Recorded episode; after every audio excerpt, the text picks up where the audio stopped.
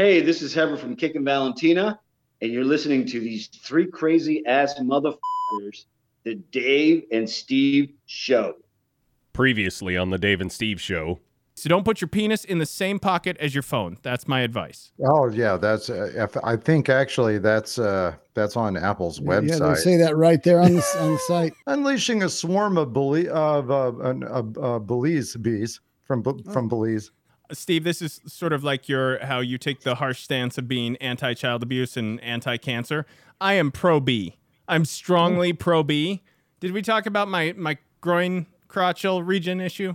As a guy, you've looked down there thousands, hundreds of thousands of times to to use the bathroom, and something's different, and it's terrifyingly different. So Oh, looks like you got it. You got Prince Princess Frostine. Here we go, all the way to the end. Good job. Quote. He has an erroneous, yeah, he is an erroneous, oh, excuse me, not erroneous, God. He is an enormous, stop the show. I have some very strong opinions about local honey. I like local honey. I think it's great. Anyway, the hashtag ask an archiv- archivist, excuse me. There we Excuse go.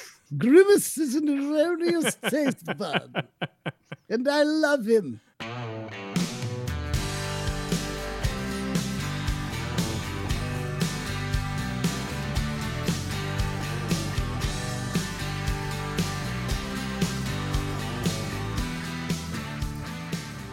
Show number 73 of the Dave and Steve Show. I am Dave. Sitting right alongside me, a mere 27 miles away, is Steve.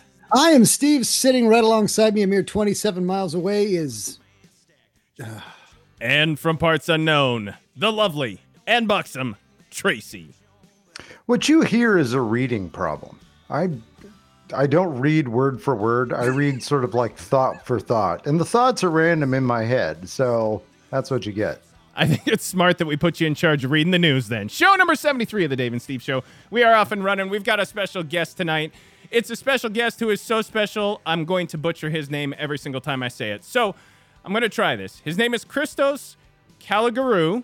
I think I got that pretty close. Don't he- call him Christoph. He gets pissed off. Christoph Wow. Kangaroo. And he is author of the book Wild Dogs An Adventure in Adolescence. You can find it everywhere. As you'll learn in the interview, the book is great by itself. It's a it's a biography that he wrote about his time at a boarding school in Canada and the shenanigans that he got into that ultimately got him expelled. It took it took a couple years, but he did enough stuff to where he did something so bad he got expelled for it. We're not going to talk about what it is. You got to read the book. But the point of all this is, as he mentions, and as you'll hear him mention, all of the profits, he's not taking any profits at all from this book. They're all going to a foundation that is for a friend of his that he lost along the way. Uh, sounds like she was very important in his life, and she was a star pupil at this same school that he attended. So now all of the profits are going to this, and this is basically I'm gonna I'm gonna butcher summarizing what this is for, but Steve, maybe you can talk a little bit uh, about the or Tracy, either one can talk a little bit about the swabbing and sort of getting people into the database for this effort. Uh, efforts to uh, create, uh, well, find matches for uh, people that need bone marrow transplants uh, really are, are are surprisingly easy for you to do to get a swab and swab your DNA and then it puts it into a registry. And then that allows for uh, your you know your DNA to be matched up with somebody else that really might need it. So healthy bone marrow for people that need it, and you can save lives with this. And he's saved lives with this. In fact, I know he is he's he's talked about it a little bit, but it's really important to uh, pay attention to that uh, that piece. And uh, if you can, um, we'll we'll post this in the show's notes so you can uh, you can go take a look and uh, go get yourself swabbed yourself. If you're listening to this though, just know that all the proceeds, Christoph is not taking any. Excuse me, and I just did it, Tracy, and he's gonna hate me for it. And I'm sorry, I put an F on the end of his name. It's Christos. Oh. Christos is not taking a dime of the profits from this.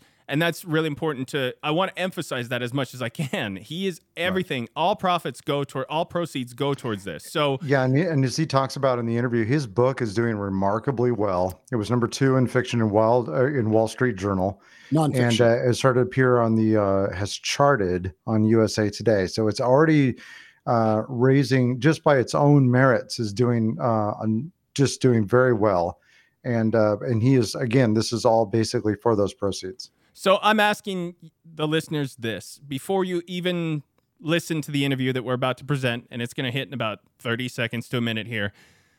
Just go buy the book and know that you're doing the right thing by buying this book and that the proceeds are going somewhere special. So it's Wild Dogs an adventure in adolescence and i'm asking you right now just pause go get it you can get the kindle version for 99 cents on amazon you can get the paperback version for 16 bucks go drop a little coin and and do the right thing here. The book itself is fantastic. As you'll hear throughout the interview uh, he got into some wild shit during his time in high school.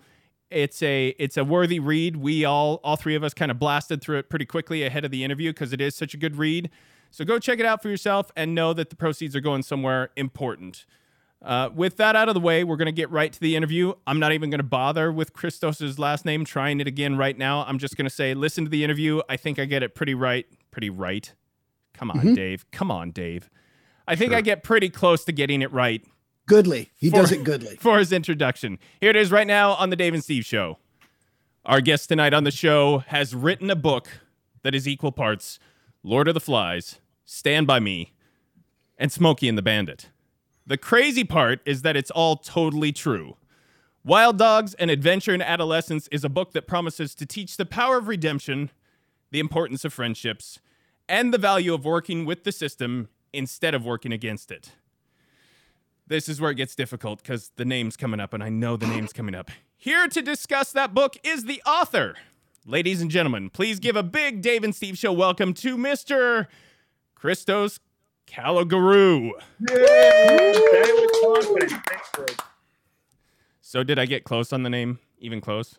You nailed it, man. Okay, great. Smooth as miracle whip.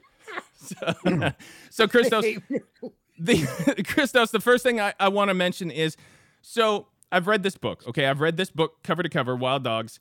Thank you.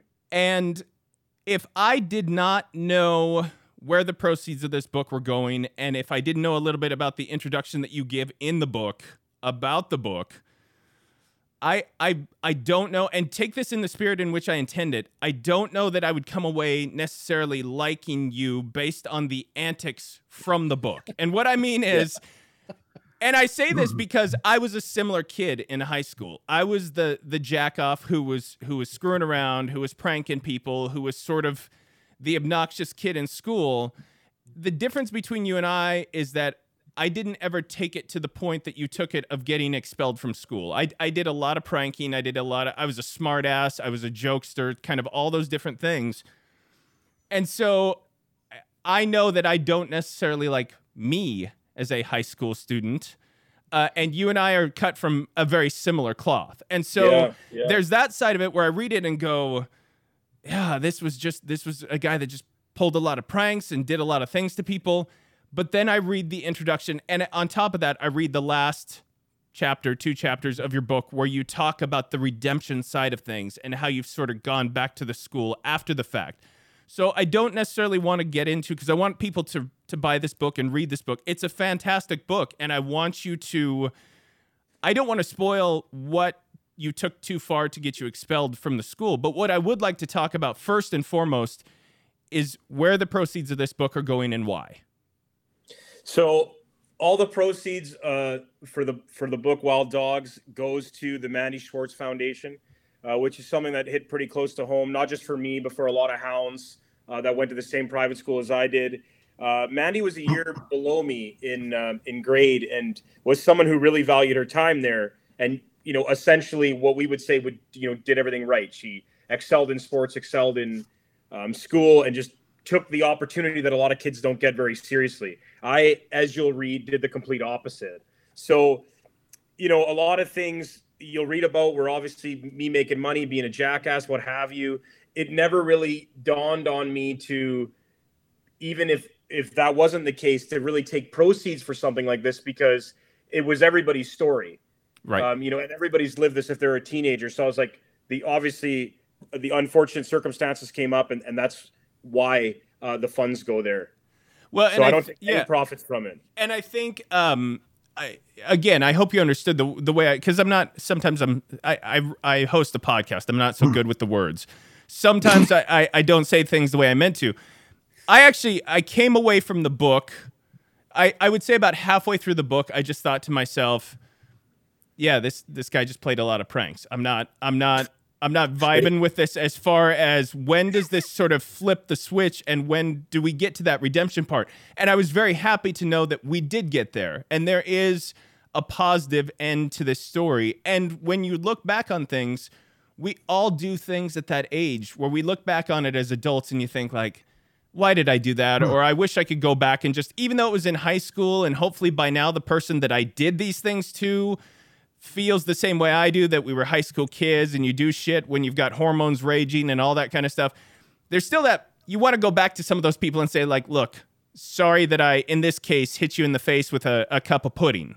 Like, Yeah, and you know what's crazy is that individual is like, even at the height when that had happened, went to bat for me and was like, "Hey, you know, don't blame Christos, blame the asshole older guys that he was trying to fit in with, or or or you know, etc." And I was like, "You got you got to be fucking kidding me!" Like I couldn't believe it, and she did, and I, I just went to school with a lot of people like that that were just very patient with me, be it teachers or other students, because I was an orangutan there, man. I, I mean, as you'll read about, Yeah. and I, a lot of kids were, and I don't know. And I touched on in the book on a serious note. I don't think or know if I would be alive if it wasn't for the place. right. Even though I was screwing around when I was there, what would I have been doing if I didn't have th- that amount of eyes on me, right? So Okay. I, I now um I, I I'm I'm with Dave, right? So I'm in the middle of the book and I send Dave a text saying, I don't know if I like this kid.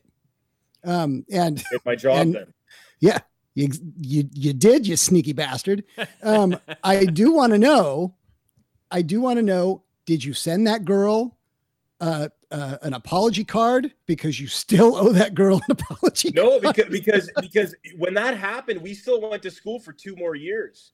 So it was water under the bridge a week later. And if I saw her, I'd hug her or ask her how she is. Like it's not um there's no hard feelings there. I mean That's what that's what it sounded like. I just Yeah. I, that really No. hit. I'm like I'm like he did not. no, and that and that that place when you know you know obviously very sports and uh, sports orientated school developed a lot of strong women. They they let you know Yeah. you were being a dickhead, and and that's something that I don't know. I just I remember her going. I was young. I was like 15. I remember her going to bat for me, and I couldn't believe it. I was like, "This is it. I'm gonna get in a lot of fucking shit right now," So and I we, didn't. we sort of jumped the gun a little bit, and that's my fault because I took us there. Okay. take us take us back real quick because there's people out there going pudding cup girl what the hell are you talking about school which school give us a quick brief synopsis of the book at a high level so that people can kind of catch up to what we're talking about right now. Went to a, a private boarding school and you know initially i was like man i don't want to go i don't want to leave my friends that i have back in alberta. And then after about a week i realized man, i'm having a sleepover with my friends every day for the next year Right. at least. So all those things that you would do i was doing in a very confined area and um, again glad that that was the case because i don't know how much more trouble i would have got in if it if it wasn't for the place so it's just someone you know going through the motions but at a private school and So here's the also- que- oh, here's the ahead, question please. I kind of wanted to know is like what what was the what was the reason that you were sent away to uh, like a, a, a province over? What was there something about your personality or something that um that they sent you away to school to achieve something or? i never i never did well in school. I mean it's something that i struggled with even when i was trying to pay attention because we didn't really know at that time and that that era you know learning and dis- disabilities were unfortunately uh, more of an excuse than, an, than a reality. Uh, i had a very hard time learning and focusing and i had you know uh, attention deficit disorder which notre dame helped me with lots because you had uh, a lot of for every three students there was one teacher or one administrator. That's a ratio you're not getting in a public system. And i understand that a lot of individuals couldn't afford to get a, a- private education but i did. But the funny thing is is that it is a it, it- at the time and, and still in a lot of ways this is known as a is a very profound hockey school. And i can barely skate. And that's not an exaggeration. You talk to anybody who went to school they're like this kid is is is fucking awful on a set of blades like it is treacherous and some of my very close friends are are still extremely good hockey players. So the whole thing is hilarious. But I basically went away. You know, my brother, I don't want to say rougher crowd, but you know, you're getting into trouble. And I was a follower. I was certainly not a leader, as you'll read about. And it was the, the best move for me that I'll never be able to repay my parents. Well, I think, you know, and again, uh, the ultimately, and I'm not I'm not giving too much away here, but ultimately you got expelled from the school. And we won't go into the reasons as to why you got expelled from the school. But there were a lot of things leading up to it where if you stacked all of these things up and you heard somebody tell this these stories of the again, like I say, the water fights, the food fights, the barn door incident that you go into great detail about. And if you don't know what I'm talking about, you got to read the book to find out. All of these different things. If if you talked to one person who had done all these things, you'd be like, "Nah, you didn't do that. You didn't do that many things." It's pretty obvious. It's it's painfully obvious in that book that you in fact did do all these things and you were on that trajectory of eventually anybody who's sort of doing these types of things, eventually it's going to catch up to you in a way to where you have to sort of stop, whether that's drug addiction or whatever it might be. There is something that eventually sort of smacks you in the face and says, it is time to pay attention to what you're doing here because this is not a good path to be on. And I'm just curious if you hadn't got expelled and you had gone on the trajectory that you were going on where do you think you would have been? Where would that have led? Because you obviously you went down this path for a reason and the universe or whatever you want to say sort of had played this part into throwing that frying pan in your face to stop you there but what if? To, to be honest to be honest with you dave uh, I, I i don't think about it too much. Like i'm glad i got expelled. Right. And i know it sounds crazy but the school had to. They they, they needed to make it it wasn't even making an example. I they had let it let so many things go that they probably wouldn't have for other students because i charmed my way back in. It altered my life in, in a good way. And yeah, I mean, I don't know. I, if I wouldn't have got expelled, that doesn't mean that my grades wouldn't have been better. Right. So I don't think I would have went to university or got a scholarship like a lot of the guys I know now. And just some people need. I had a teacher tell me one time about some people just levitate towards the the, the bumpy road yeah always are taking the shit road. And that is even after I like, I don't know if you want to say smartened up, but matured a little bit. I still take the bumpy road. Yeah. I still don't listen Yeah. to reason in a lot of ways. Not that it's as catastro- catastrophic as it was when I was in high school, but still, I'm like, oh no, the hard way. That's always not worked for me. So I'll just keep doing that. but i hear and i hear that um i you know when i was reading the book you have this this newfound i don't know um respect for uh, sort of the people that worked there the students that were there what they were trying to do what they were trying to accomplish and you've got this amazing perspective now around things like you start the book by saying what a profound impact this had not only on you, but it was I don't remember if it was first or second time, but it was one of the only times you had seen your sister cry. Yeah. And and that's such an that's such an interesting way sister cry again. to go back to what I said, like it's such an interesting way to start that book because had you not started it that way, I would have a completely myself a completely different perspective from you. You end the book touching on various things from uh, throughout the book, including and again, if you don't know what I'm referencing here, it's okay. Read the book and you'll know, but the knife and losing the knife Yeah. and how you reflect on that now and realize the importance of something as small as a knife, but how you wish that's something you could go back and, and change. And so those are the when you talk about the the tales of redemption and things of that nature, that's what I think shines so true about this book is that it is somebody who has taken a step back from that craziness of those high school years and has fresh eyes and is reflecting on these things from adult an adult perspective. And that's what I really appreciated. I think most I think most of the things that we do in our youth, I mean, you can't go back and change them, but they're not things that you can't come back from. So I, I'm never gonna find, you know, and I mean, maybe in these 20 years he has, I doubt it, uh, found, you know, Terry's knife again.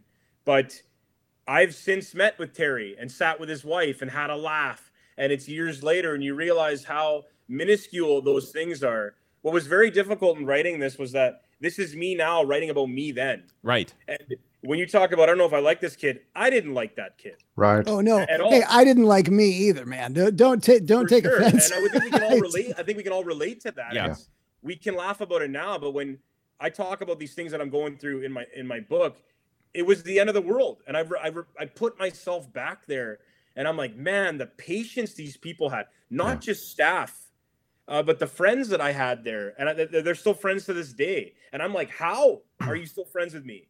Yeah. Yeah, for as much as the book was really about you and your story, one of the things I took away from it was that the people who surrounded you, particularly this school, uh, was not only prepared to take people who were, like you said, able to do all the things right.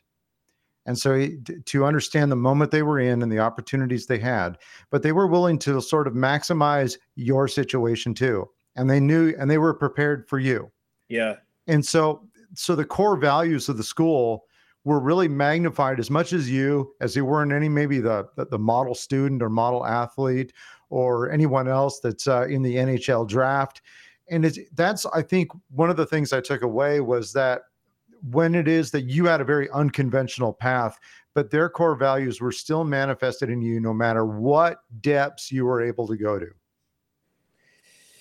It's. I'm sure they saw. You know, not to give myself too much credit. I'm sure they had worse cases than me for students uh, from worse backgrounds. That no we called the school they they didn't have anyone worse than you but, uh, I, I know of a lot of I, I- a lot of guys that I went and I touched about it on my book that went there that came from you know native reserves and had you know less opportunity than even individuals in public school and they went on to be lawyers and accountants and it's like they they look back and they're like how did I get here how did I go from where I was to here and I have, I have such a good relationship with a lot of the guys I don't use their real names that I talk about in the book, and and they they all say the same thing as me is that this that place is the best thing that ever happened to me, and it still runs today. I'm a I'm a big supporter of the school, and you know the very guy that expelled me did the forward for the book. I mean, you can't make that up. Right. That's right. Right. yeah, that was impressive. My life.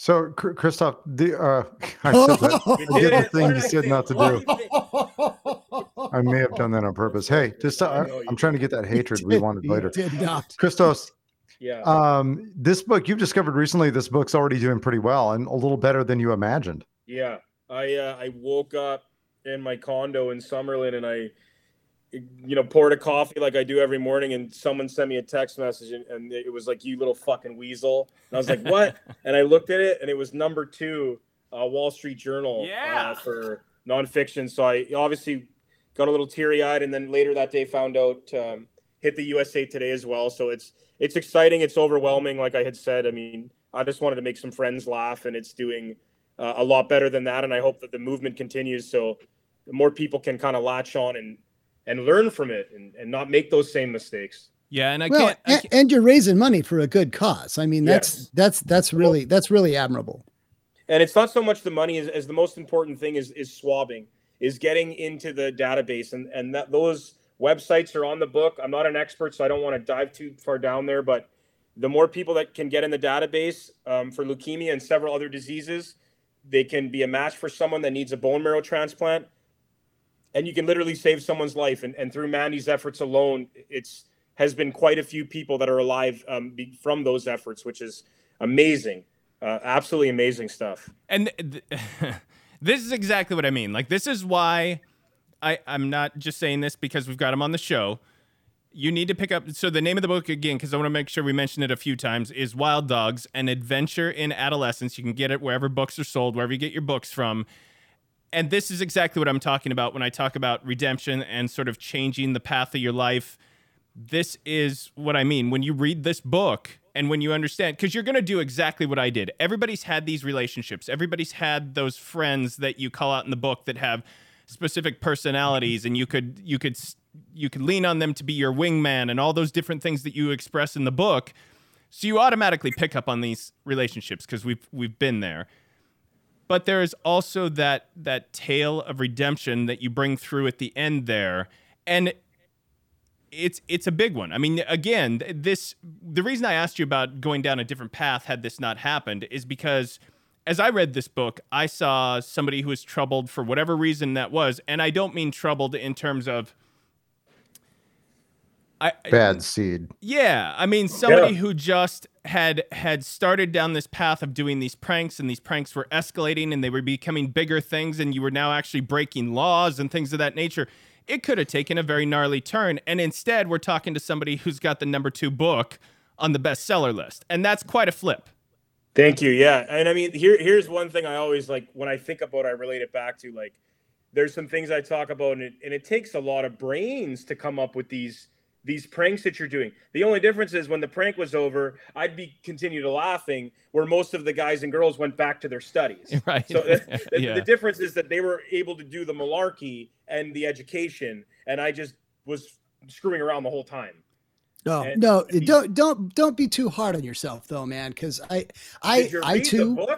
no, no, no, no, no, no, no, no, no, no, no. All that aside, look, look, look. I I have ADHD too, yeah. and I went through a lot of that. Like, there's impulsivity. I mean, I, I'm reading this book and I'm like, there's some prefrontal cortex stuff going on here that you know, Yeah, sure. and and that you it doesn't mean that you're not a good student it means that you learn in different ways because obviously you're incredibly bright um you know with all these things that you're that you're pulling and doing and stuff like that i i mean it's it's obvious um but uh navigating all of that with you know you know being neurally diverse and having uh having these extra challenges it it is it is hard for people to fathom that don't have that parade going in their head all the time. So you, you, I mean, you made it pretty far. My wife's kind of an expert in this, so she always tells me, you know, hey, uh, you have ADHD, and it, it- had you not done blank,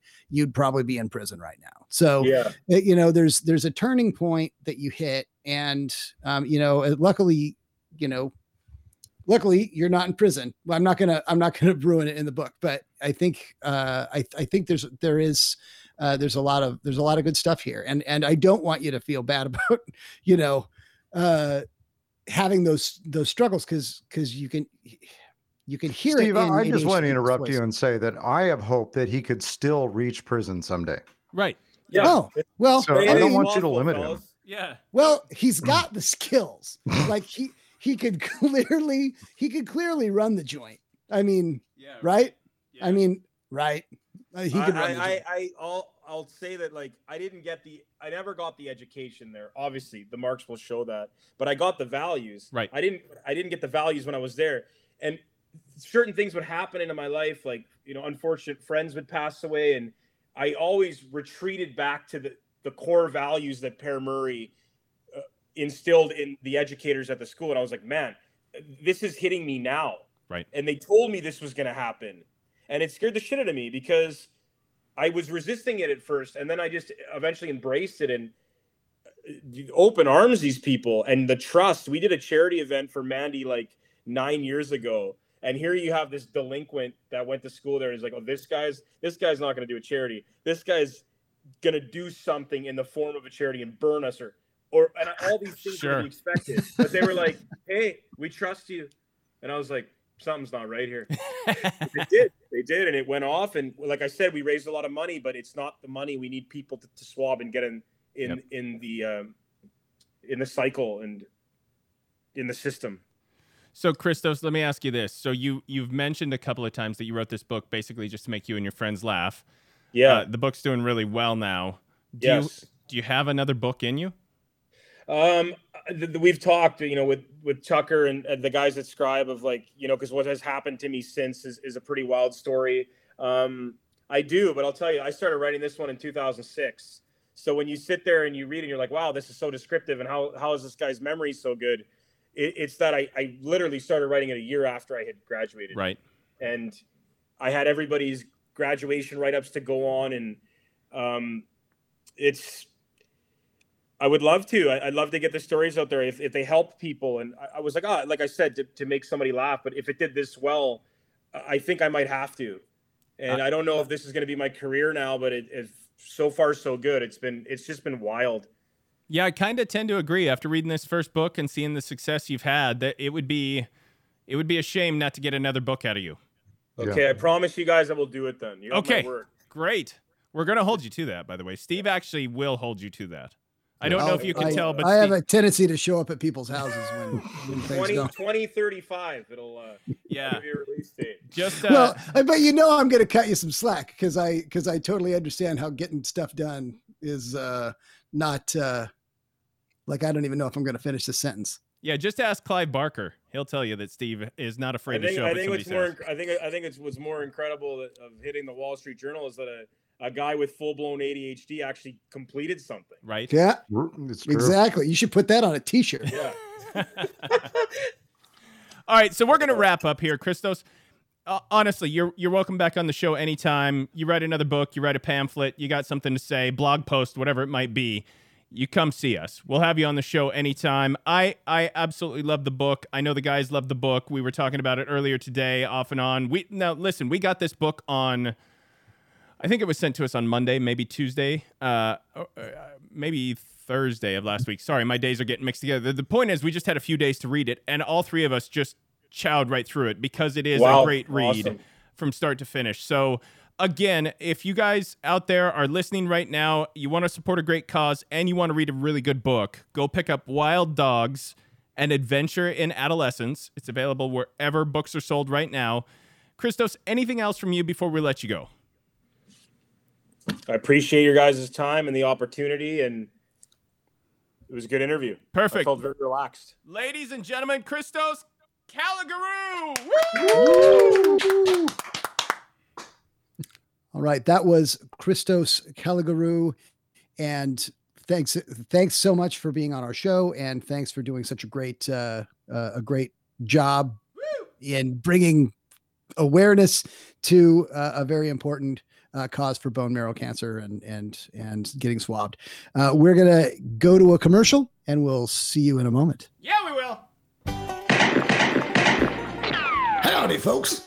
This here's Tiny Tex Thompson, owner of Tiny Tex Thompson's Texas Tiny Houses. By now, you've probably heard of this tiny house craze that everyone's been talking about, and you've also no doubt heard that everything is bigger here in Texas. That's why Tiny Tex Thompson's Texas Tiny Houses only carry the biggest tiny houses you'll find on the market today. They're Texas sized. Now, you might be saying to yourself, well, heck, Tex, I don't want to poop in no compost bucket hanging from the side of a refrigerator. This tiny house life just ain't for me. Well, partner, that's where our Texas sized tiny houses come in. Don't want to poop in a bucket? Great.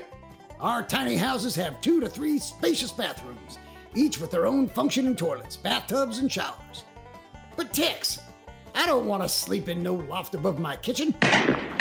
Me either, buddy which is why Texas tiny houses feature master suites that measure close to 300 square feet and bedrooms for each of your little buckaroos measuring out to just over 150 square feet. You want a two car garage in your tiny house? Done. You want a large dining room that can host Texas sized parties at your new tiny house? We got those too. My guarantee to you is that you won't find a bigger tiny house on the market, or my name ain't Tiny Tex Thompson. Excuse me, Mr. Thompson? Why, yes, sir. How can I help you? Well, these aren't tiny houses at all. They're just, well, houses.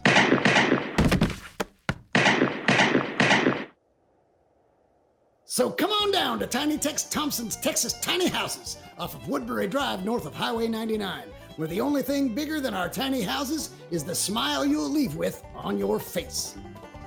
Hey, darling, I'm gonna need some help getting this body out of here.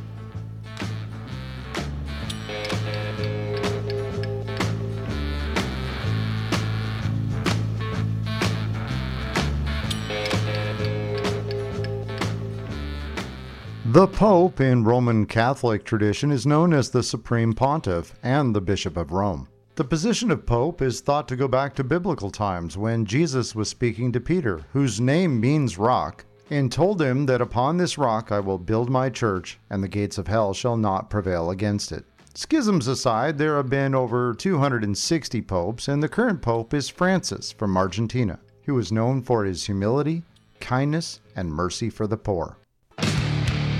This has been Tracy's The Pope Still Doesn't Want Steve on his side of the foosball table. minute. How do you take that, Steve? Uh, with cream and sugar, thank you. That was a little bitter. Right? It's just a little bit bitter. Oh my gosh. But okay. Yeah, I you know what?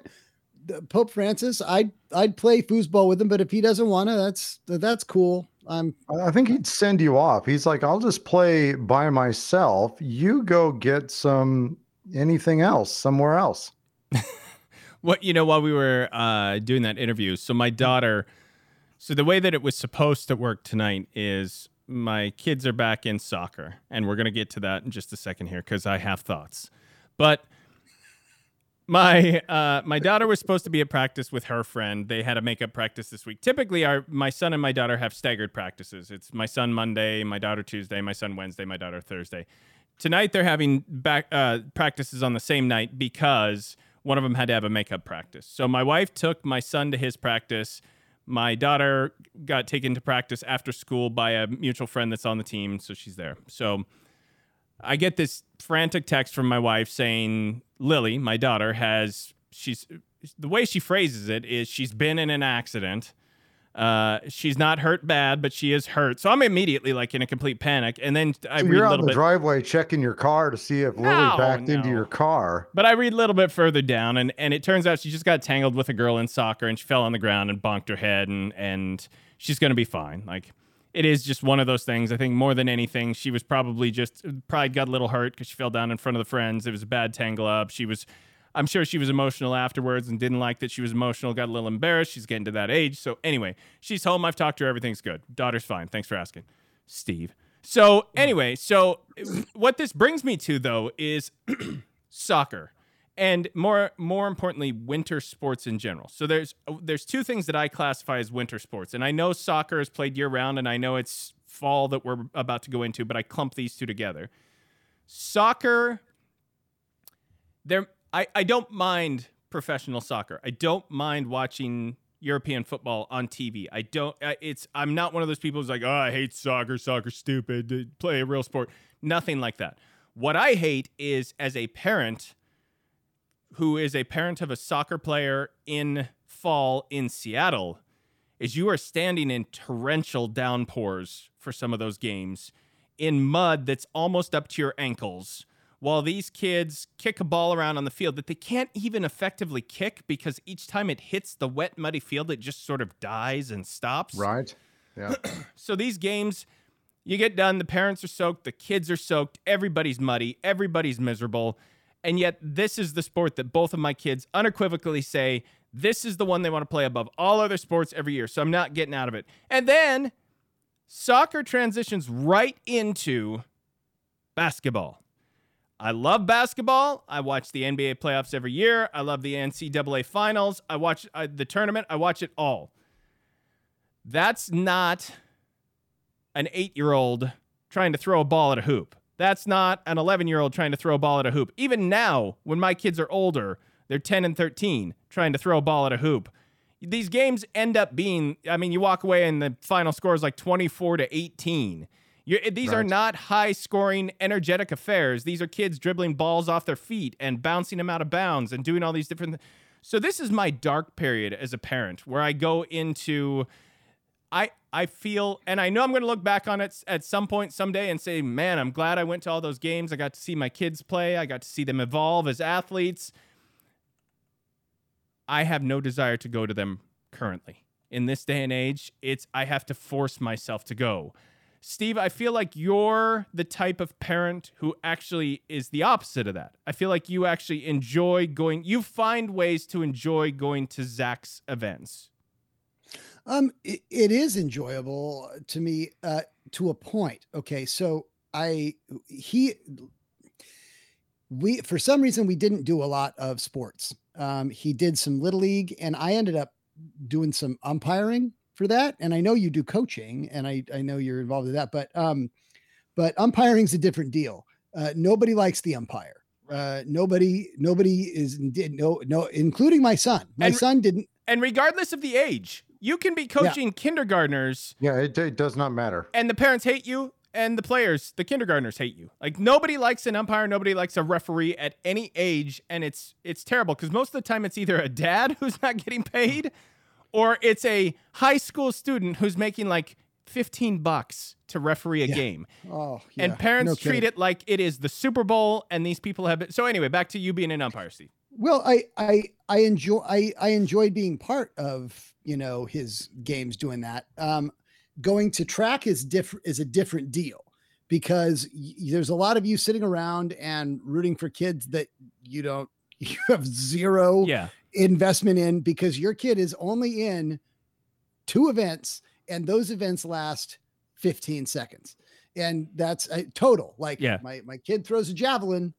um you know four times that's 15 seconds Yeah. right Yeah. compress um so it's uh it's it's not there's not a lot going on there i i enjoy going I, but I'm right there with you, Dave. I was like, I'm like, you don't want to stand out in the rain. You're in control of what activities your kids do. They're not having soccer this year. yeah.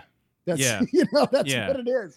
Uh, Tracy, uh, you're the I wild. know they have soccer later time, later parts of the year though, right? They could do soccer There, then, right? there is. There's spring soccer and thing, but they have sports that conflict with that. My son plays a lot of lacrosse, has for a long time. He can't play soccer at the same time as lacrosse. So, Tracy, you're the wild card to me. I could see you either being like, I'm totally into it. I don't care the weather. I like watching my kids. I like cheering them on. But I could also see you being a kindred spirit with me on this. So, where do you stand? Yeah, I'm I'm bipolar on this. I can uh, I can turn on a dime on this. So uh, I've I regularly go to all my kids' games, and uh, whether it be baseball or soccer, uh, and I enjoy them. My middle son is on a, uh pretty decent uh, soccer team in uh, in a good organization, and uh, he likes soccer quite a bit. So he has a good soccer IQ, which that that's important because when the game that's a game that can you take a couple steps down it doesn't look like soccer anymore Right. it, it- Right. it looks like something else and so when you talked about like you know the european game you're talking about uh, something described as the beautiful game what kids play in the northwest in the fall is not the beautiful It game ain't it's not even recognized as as anything but um, i always look at it as a little bit of measure measurement of grit a little bit of their ability to be able to handle things. Also, just sometimes just not be a good at something or face against somebody who's absolutely better than they are at something and struggle to compete. And uh, it's such an important lesson. I mean, if you're going to take away anything, so I try to cling to that. And if I don't, I go to that dark place that you were talking about, and it's Yeah. ugly. My wife does not want to be around that. My kids don't want to be around. The neighbors don't want to be around it. My church, my church doesn't want me. Well, and the, you you mentioned this, and it's it's true. It's it's human nature. So it's not. I don't want any of you self righteous parents to go like, I would watch my child anytime. If your kid is on a team that sucks and is getting their doors blown off them, I don't care of the age. That extends the season in your mind by tenfold. It the the season gets ridiculously long I can't point. imagine what my parents went through watching my high school football team. Oh my We Gosh. didn't. My high school basketball team that I was on did not win a game my senior year. Not one game. And basketball seasons are long. We didn't win a single game, and they they came to every single game. Same kind of thing, Tracy. Like I don't I don't know how they did it, but I want to parlay this into. I don't remember if I shared the story. I'll keep it brief in case I have, but I wanted to talk to you guys about parents sort of going overboard and if you've witnessed this at youth sporting events. So, w- speaking of lacrosse, we were at a lacrosse tournament. This was during the COVID times, so it wasn't that long ago. it was about probably six to eight months into COVID. And this small town up north got somehow managed to pull together like six teams to play in this sort of little round robin tournament. It was all outside. We still didn't know. We were still learning, even at that point, about the virus. So even though it was outdoors, everybody had masks on, even though we were plenty far apart from one another. In other words, everybody was being extremely cautious while we had kids running around, touching each other, and coming in close contact on the field. But Yeah. the point is, we had this little tournament. We threw this, or they threw this tournament together, and our team went. There's a team that is notorious in our division for having two brothers who are twin brothers who look, we all have played against somebody, regardless of the sport, where you've got, you're supposed to all be 13 year olds, and there's the one kid that looks like he's 28. and he is ripped and muscular and has a mustache. And you're like, there's no way this kid is 13. Well, we had two of them. This team has twin boys that are massive, giant farm kids that look like they were chiseled from stone at the age of 13. And they're both dicks. They're both just, just assholes. And these, I'm sorry, I you know I know they're 13 year old kids, but trust me, if you saw them play, you would you would nod your head with me and say, they, "You're when right." they Dave." write a book, That's we'll right. have them on in Yes. 10 years. Yes. And we'll get the redemption part of it. But right now, we're in the ugly stage. Trust me when I say these two ain't writing a book. So the these kids are notorious throughout the league, and they've hurt kids. My son went got invited to play in a, in a special game about a year and a half before that, and one of the two twins was there. And this twin in the middle of this exhibition game picked my son up and slammed him through the scoring table WWE style. The table collapsed in half, all the cards went up in the air. My son, being who he is, just got up and ran away. But it it was an exhibition game, and this kid seriously tried to hurt him. I mean, there was no question what he was trying to do, and that was when he was like 12. So these kids are are just a menace. So we played that team, and both of these kids are on that team. So our parents are already on edge because they know this team, they know what these kids do. And right out of the gate, they're using lacrosse sticks to hack kids in the head. You can hear sticks bouncing off heads everywhere. They're decimating kids out on the field. They're running full speed into their backs when they're not looking and knocking them down. So parents are starting to get agitated. You're right. You can hear those poles on helmet. You know what the sound is. Correct. Yeah, So like a pickleball court. Yes. so so as a parent in that situation, the way that it should work is you should either talk to your head coach or you should talk to the referee during a break or whatever it might be and just say, "Hey, look. Check out these kids. Like keep an eye on them for me, please. That's all I ask because they're getting really aggressive out there and I don't want any. In other words, there's a way to you start at a base level and you see how it goes. The problem is we have history with these kids. So our parents started at the exact opposite end of that spectrum. And what they what they did is they started getting chippy with the kids. You know, hey, 76, why don't you take it back a notch? You're being a jerk. They're trying to nobody's swearing or anything like that, but they're they're trying to, you know, talk to the kids directly. And finally one of the two twins turned to one of our our moms who was sitting in a lawn chair and said, "Go f yourself, lady." Only he didn't say f, he said the the full spicy language. The the word. he said the word. And she immediately stood up and flipped her lawn chair back behind her and said you want to go? Let's go. Oh shit! to which this kid said let's go meet in the parking lot. This was during the game. The game was still happening around them he he said let's go meet in the parking lot to then one of the other dads who's completely not related to her in any way shape or form is just a dad on the team said i'll meet you in the parking lot take your stuff off let's go right now so then parents stepped in front of him and said, "I don't even want to say his name. We'll, we'll call him. I don't know. We'll, we'll give my uncle. We'll give my uncle's name. Ran- Barry, We'll give, him, we'll give him my uncle's name, Daryl. Everybody said, Daryl, chill out, knock it off, be cool. So the next time out, I happen to be good friends with the coach of that team. And that coach is painfully aware of these two kids because they've caused kids on his own team to quit because they're too rough in practice and all these things. So I go over and talk to him and I say, look, these kids are they're trying to fight the parents on the sidelines. It's turned into this thing. They're swearing at each other. I need you to address this. And he did. And the way that he did that was he came right over to our sidelines. He waited for me to get back, came right over to our sidelines, and then dressed our parents down, saying, You never challenge a kid to a fight. What are you thinking? This is not the way that we do this. I will kick you all off this field. In other words, sort of turned it on the parents, which in turn, then all of those fiery, angry parents, as soon as he leaves, do exactly what Tracy did. I don't know if you were meaning to do that or not, but they all, I got the slow head turn where every head turned to look at me. So all of a sudden, I've got all the fiery eyes of the parents on me because I, I effectively, in their eyes, ratted them out. Even though I really just went over to him and said, like, "Hey, get your kids in check because parents are trying to fight kids and kids are trying to fight parents, and this is going to get ugly." So, all of that, just as a way of saying, Tracy, Steve, Tracy, we'll start with you. Have you ever seen bad, and I mean bad, parent behavior? And if so, what's your best story? Well, it's I will say that since my kids have been when I was younger, yes, I did. Uh, but since my kids have been in sports, the closest opportunity there ever was was uh, my last uh, my this last baseball season.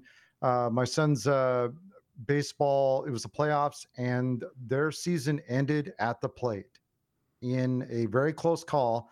But what made it really awful was that uh, the umpire was in the wrong position. So sometimes when you're making a Steve. it well, was this is one of those things when you're trying to expose yourself to the third base side so that you have Mhm. a good vantage point, but you close yourself off. Right. So I don't know for sure if the call was safe or out or what it should have been, but I do know this the last person that could have called it was the one who did. And so then you end up with a situation like it is. And I will say this there was an intense buildup, you know, like almost like when you're going to sneeze and it's coming and it's built up inside and it's going to just blast across, and then all of a sudden it stops. That's exactly what happened. There was some sort of magical force, Yeah. perhaps the Pope the finger under the nose. Well, let me ask you this, Tracy, because this is okay. So, based on what you just said, are you the type of parent when these things are starting to build?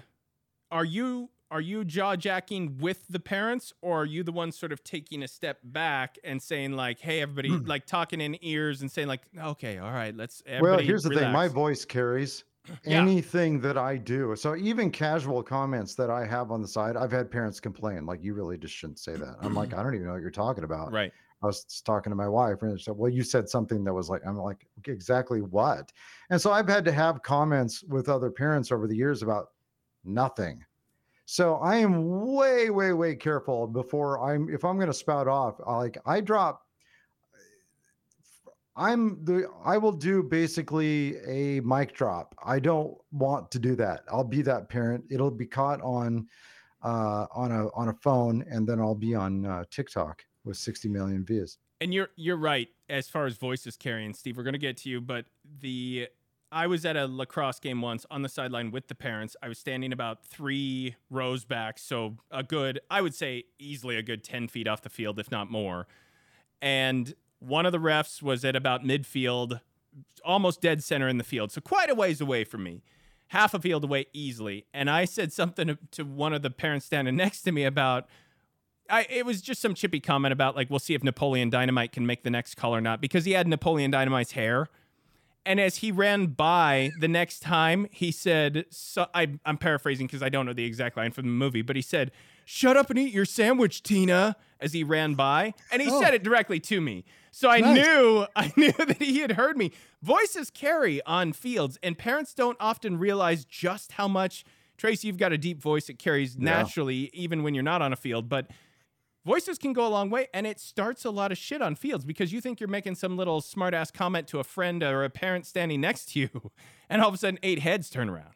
Yeah, and I've had uh, opposing. Co- I've in coaching soccer. I've uh, had opposing soccer coaches come up and say because uh, a lot of times, like I was encouraging our, our kids to celebrate or congratulate their teammate if they had made a good a good play because they were often kind of like played in silos, and I Yeah. wanted them to sort of play as a team and be aware of what they were doing. And so uh, when we had gotten up and just were just killing this other team, uh, the other coach had come by and he said, "I really don't appreciate uh, you encouraging your players to just rub it in our faces." So, and he was not able to uh, um, to understand a higher um, concept. Right. So I responded by just trying to explain to him that Yeah. I was a lot smarter than he was, and then There- just well, uh, left the field. But he was still mad. No, nothing. I, no matter how many times I yelled "shut up," he would just not calm down. Right. Steve, how about you? Any out of control parent stories that don't involve our own parents at our own games in high school? Um, so when when you and I were on New Flex, I think you and I you and I were on the, the New Flex uh, Little League team, Yeah. which uh, which by the way took uh, took you know took the championship. Um, yeah, we did. uh, it's the only it's the only uh, trophy I think I have. I have my Um, trophy and- right over, right on the other side of the office. Yeah, yeah, I, and it. I will carry that. That that I'm buried with that trophy. Yeah. that's that's Yeah. how that goes. Yeah. Um, but uh, that that was a that was a phenomenal season. But there was um there was a parent, um, of one of the players that took it upon himself to go stand behind one of the more timid, the kid that was signed up by his parents that did not want to be there. n- it had no interest in playing ball whatsoever. Absolutely no interest in playing ball. The- They, they stuck him out in right field because that was the last place that anybody ever hit a ball, and it, it was basically doing him a solid, right? Um, and you know, one time the ball gets hit to him, and he had a difficult time. Nobody on our team gave him any crap about it. Right. It wasn't, but one parent took it upon himself to go out to right field and stand at the fence and yell at this kid about all the things he did wrong and how he needs to shape up or he's going to let everybody down. And that kid was in tears. And I don't know at that point in my life if I had ever been madder at somebody. I was, you know, I'm standing I don't know if I was playing second base or whatever, but I could I could hear all the shit that this guy was saying. And I was as a kid, I'm like, wow, man, you know, I I'm I'm in elementary school. There's Yeah. nothing I Yeah, can yeah. do about this, you know. Well, That- and so that and that's my question is, did the kid eventually shape up? yeah, right. do it better? that that that dad would typically do that same thing every game, but to his son. He never shut up yelling at his son for the things he was doing wrong. He wasn't standing the right way. Get your feet apart. Get that glove down. Like uh, over and over and over. You could just because again, quiet field, and, and this guy was not being quiet in any way, shape, or form. But yeah, Steve, I I know exactly who you're talking about. We Yeah. don't need to say his name, but I hope he's dead. Yeah. Yeah, okay. Uh, the other thing, uh, you know, as a as an umpire, th- th- I I got some I got some crap from from the uh, the stands about some calls that I made, and they were right. Like a couple of those calls that I made were they were not they were not right. But once you make them, it's it's it is what it is. And now, do you do you get apologetic or do you dig your heels in? No, I, I you know, it's it's kind of code not to say anything. You you don't really. You're just like, look, I did it. But yeah, um, uh, it- it's like it's it happens. It's over. The kids have to learn from that. There was one call that was so bad that I um, uh, that after the game I did apologize to the kid sure, um, sure. for because because I had a call that was made on me on the new flex team Yeah. uh, that was so bad that it made me upset, and I've carried it around for the rest of my life. And I wish that umpire would uh, reach out to me and tell me that I was right, Right, because that's killing me. Maybe we could But uh, I- try to have him on the show. Yeah. I exactly. did not let this kid down. I definitely sought him out afterwards and said, "Hey, look, you were absolutely safe. I am. Te- I, I I made a terrible call. Um, you don't have to carry that around." And he he said, "All right, you know." But I did have a parent um, stand by, and this is the one thing that I do stand by. Um, I I was really I was. I, I was I was good at the the field position and and doing all those things. I mean, I, I worked. Hang on. really Are we talking about when you were an up or when you were playing? when I was an up? Okay. um you know making sure i was standing in the right place so i could see everything and making sure i, I worked with the, the umpire team the two or three umps that were part of the team worked really hard together in that organization and that was that was really great but um and i still made some bad calls but my my strike zone was dialed in. Like when a kid was pitching and i was behind the plate i could call balls and strikes and i was it doesn't matter if it was outside or inside it was it's all about consistency. It can't be up here and be a strike one time and then be up here and be a ball another time. I set the strike zone and then i stayed in that strike zone. So i was really really um really solid on that. And that's a But lot had- harder than people think. oh Uh, it god takes- It takes seeing a lot of pitches to be able to do that with consistency. Well, it it it, it does, and I, I really I really worked on it, and it was really important to me. But I'd have every once in a while there'd be a parent that would stand behind and and they would call it before I would call it, and that was oh god, that was annoying as hell.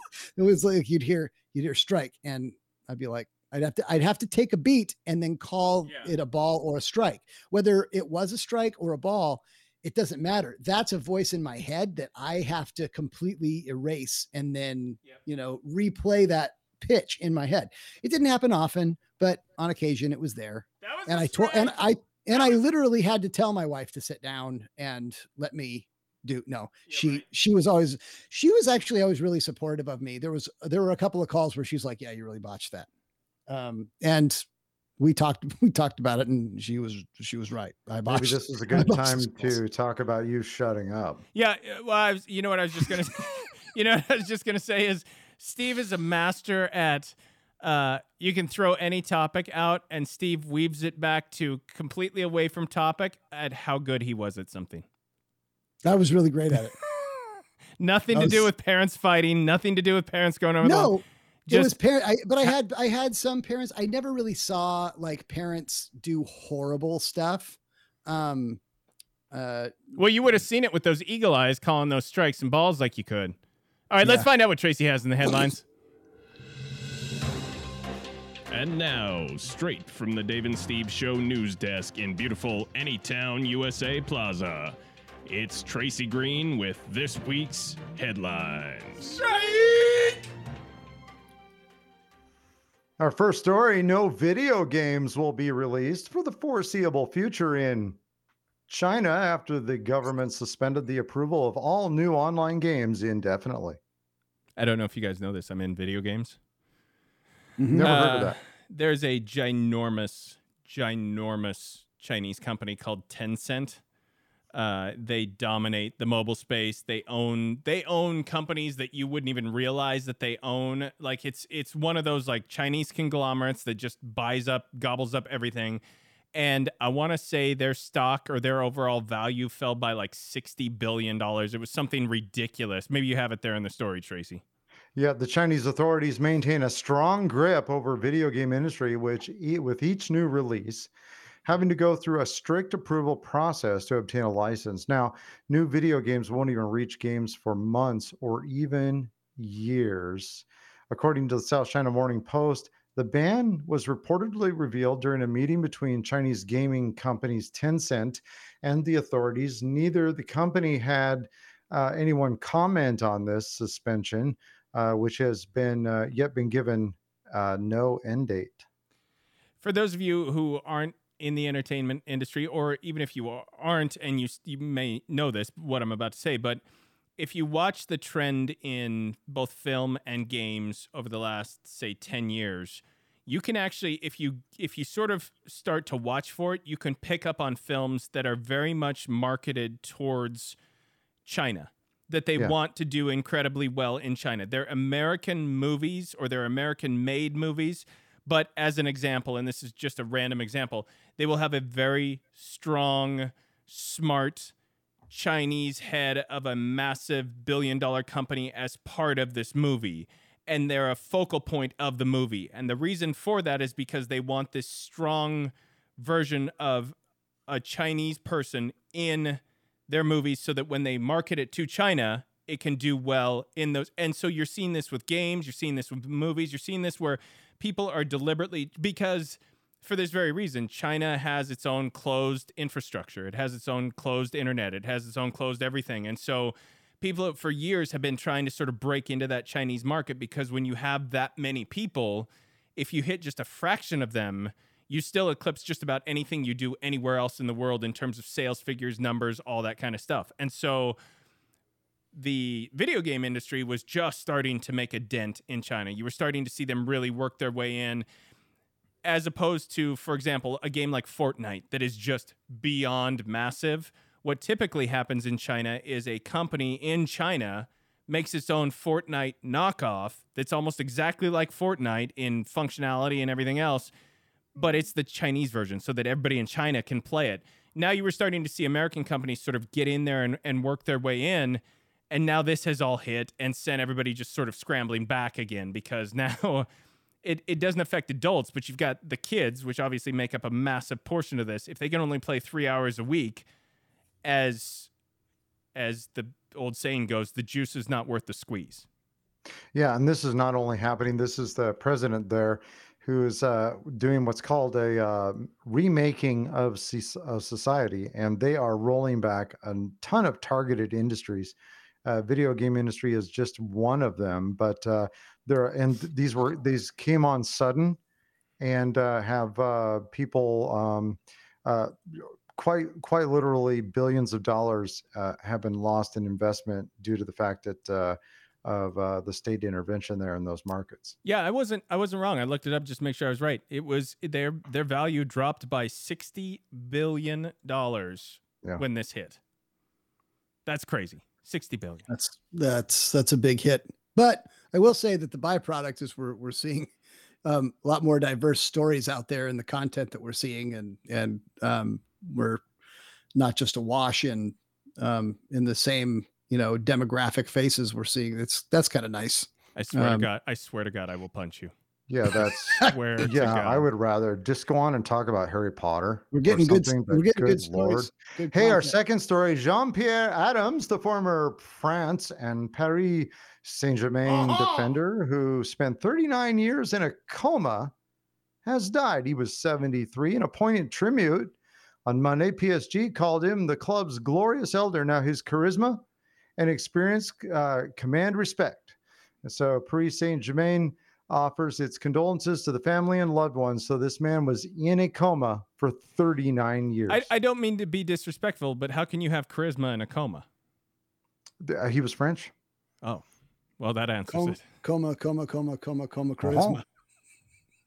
So Adams, cared for by his wife Bernadette, uh, has been lying in a coma at home in the southern French city of Nîmes since uh, 1982. As he was injured in a match and required knee surgery, but during the operation at Lyon Hospital, an anesthetic error caused him to fall into a coma. Oh, this is Doctor Error that put him in a 39 year coma. Yeah, I think uh, in. Uh, it's I'm pretty sorry, I didn't uh, have any dramatic music to play there. Steve. Bum, bum, dun, dun, bum. dun. Yeah, I hope, you, that's, I uh, hope you put that in in post. That's pretty much it. Uh, yeah, you'd have to go to an army hospital, probably to get into a coma for a knee surgery here. But uh, uh, 39 years. 39 years. Yeah, it's cared for by Oh. his wife. Man, imagine what, who knows what kind of mindscape thing was happening on. I mean, that poor guy. Or what So kind where, of? where are you guys on this? How do you guys want to go out? Well, not in a 39 year coma because I'm going to make poor Sandra Bullock sit next to my bed that entire 39 years, hoping I wake up and then I'm just gone. But eh, for for me, uh, like, listen, everybody says this. Uh, I I don't care. I just want it quick. I don't want to know it happened, whether it's a bus or some heart thing or whatever it might be. I just want it to be fast. I don't. I'm not looking in. I I'm I'm not a. Uh, I don't like the suffering thing. So don't give me the suffering. Just let me uh, let me kick it. I heard a story one time about this thing called a sabot round, um, which is a depleted uranium uh, casing uh, tank shell that is fired at another like um, tank, uh, you know, or armor armored vehicle, and when it hits, it super pressurizes everything inside Right. the inside the tank and turns it into a mist. Yep. And if I could, if if if somehow I could just be turned into a mist instantly, I think that would be the way I'd want to go because Yeah, I don't think it would hurt. But if you're gonna go mist, and I'm with you, but if you're gonna go mist, you want that mist to be like while you're surrounded by people in a Dairy Queen, like Oh, so that it's yeah. just Oh, yeah. everybody gets the effectively the spray bottle of Steve right in the face and all over their Oh, food. over the- but there's nobody to blame. You're just you're just you're gone. I, that looks like a strawberry parfait. You ordered a peanut butter. Oh my Yeah, god! yeah, yeah. And it's half eaten, and then Yeah. you just realized Oh, how much Steve you've uh, just uh, ingested. What about oh, you, Tracy? How, how, delicious. how do you want to Uh, go? I want to go uh, basically in a fiery car crash with uh, hopped up on cocaine with Yep. a news helicopter above my head. And Maybe so a it shall supermodel or three. I Well, don't know. So, do you want? Do you? But when you when you're in the fiery car crash, do you want to uh, die on impact or do you want to burn to death? This is a very important answer. Oh, that's a good. Uh, can I still choose mist at this point? I want everything up to that to be just awesome, and, And then, just hit the mist mist. button. I here's here's Just as the jaws of life. I think we can get him. Missed. here's here's what I get from this whole thing is I said I want to go quick. Steve at most, and this was my doing, but Steve at most said he wants to go quickly by himself, but maybe spray a little mist on some people at a Dairy Queen.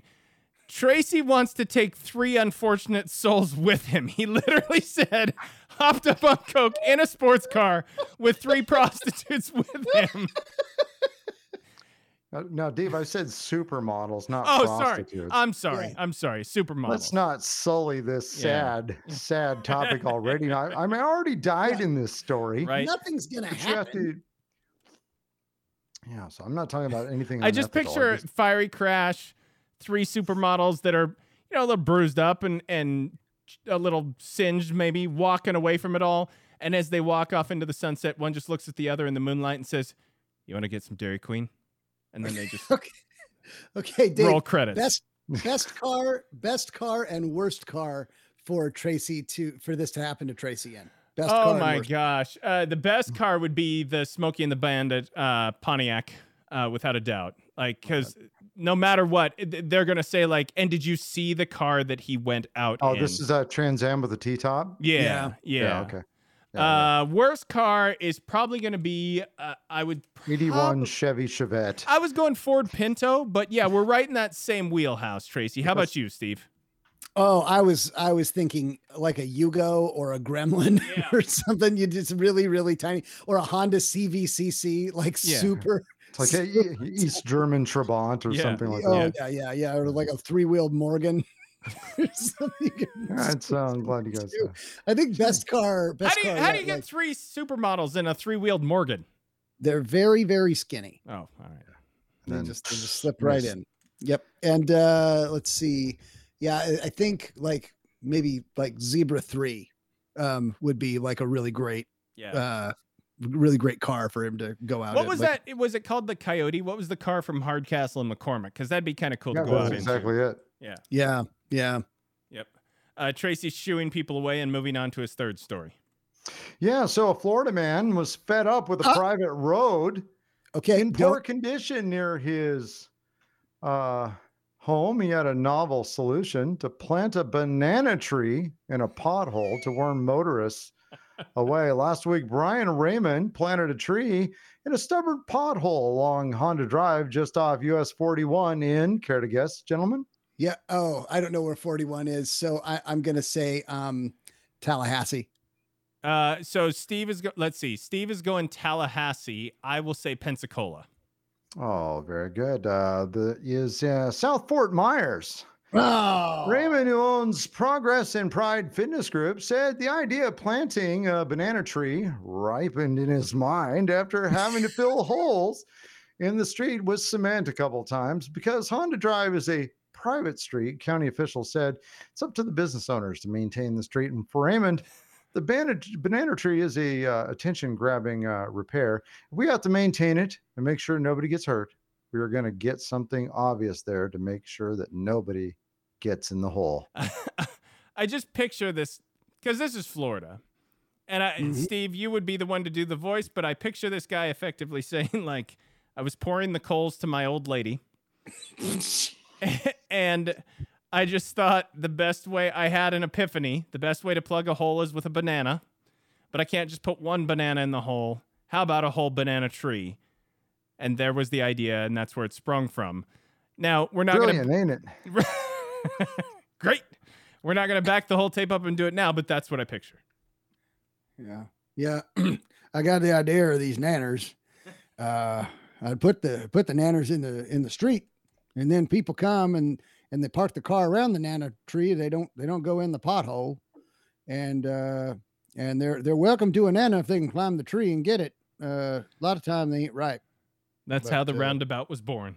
Yep. And hmm. that's how that's how you go around and around and then you just go. You go. I heard that somewhere. Our fourth story the lesson of Goldilocks. The one can have too much of a good thing, even when it comes to the size of a chair, is applied in fields of astrobiology to economics. Now it seems may even govern our free time. Researchers have found that while levels of subjective well being initially rise as the free time increases, the trend does not necessarily hold for very high levels of leisure.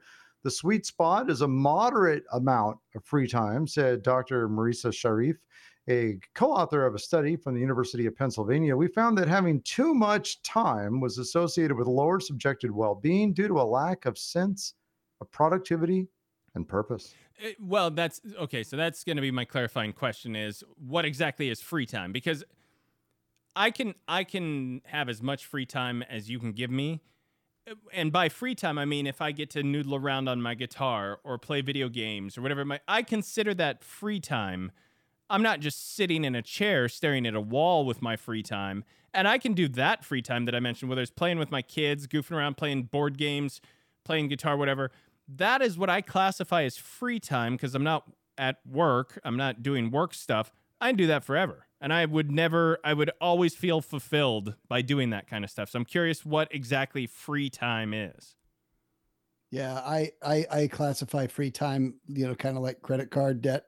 Like uh I I have a lot of projects that I still have to do and while those projects aren't happening, any time that I have is me just basically only paying the interest Right. on uh, on those projects. So it's not really free time. It's um it's it's time that I'm that I'm you know just putting out the project that I need like clean. I'm not cleaning the garage, but I'm doing something else. Yeah. So I'm I'm still so my time will never be free until all the projects are done. Yeah, how about that? All right, there we go. Totally killed. Researchers warn that those who are considering leaving their careers for additional time alone should consider possibly buying a hot dog stand or something. That's the news, fellas. All right. I want to give one more thanks to the author who joined us tonight. His book is called Wild Dogs An Adventure in Adolescence, and his name is Christos Kalogirou. Uh, you can find it everywhere.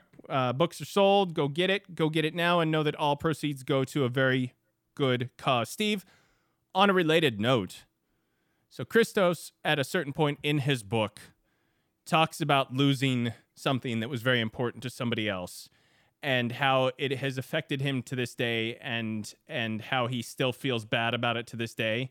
As i was reading the book all i could think about was breaking the peg off your gi joe cobra tank and how important that tank was to you and how i still feel bad about it to this day I You thought should about not Steve, feel bad. I thought about Steve losing his Swiss Army life. Oh yeah, Oh, that- that's that- what. eh, when that's what I that, thought about when I when I read that. I, I was like, I was like, oh, I know how that guy feels, and Our- he, our thoughts that both went to getting Steve at the same yeah it time, is that- interesting that both of our thoughts turn to steve But Dave, you don't need to worry about that his Mm. tank. You know, uh, we still have it. It's at my parents' house. My son plays with it. It's totally fine. That foot peg was glued back on. Everything was totally cool. I overreacted. You just burped. You just burped right in. see i'm bringing things up in you i'm bringing emotions up in you and they're, they're Oh, making you gassy That's so gross. Um, Yeah. Anyway, no, no, that's that's it, it- that his tank has character now.